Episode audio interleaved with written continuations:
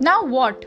she said to herself, thrown and blown by time and fate again. Why me? she exclaimed to herself, torn and tattered, worn and withered in pain. Sitting in her room alone, to find a ray of hope that shone, looking at mistakes she owned, if only she could have known. Regretting makes no difference, realized, for even the things all well analyzed.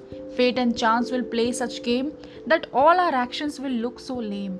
Yet I must try, she pondered deeply, to win all wars as a lion fiercely. For our actions, struggles have some meaning. Fate only favors the valiant's redeeming.